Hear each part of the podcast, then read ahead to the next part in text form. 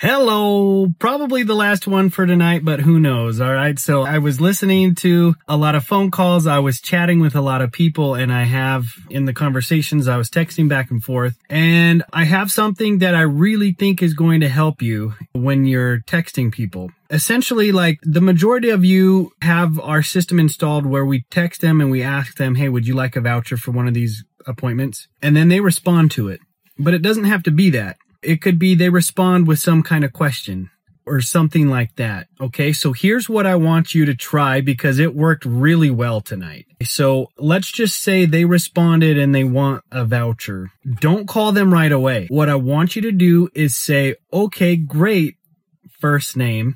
I'm finishing something up real quick, or I'm just finishing up another phone call and I'll call you in just a minute. Send.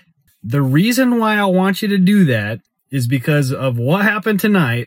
We got way more people who answered the phone on that. Why? Because they are expecting a phone call from a number they don't know. Cool, right? It worked. It worked, it worked, it worked.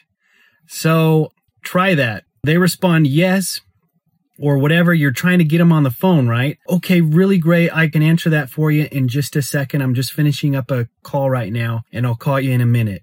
You don't even have to be doing anything, but put that out first.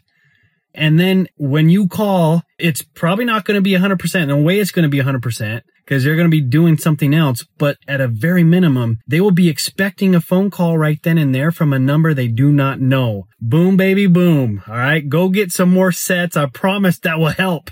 See ya.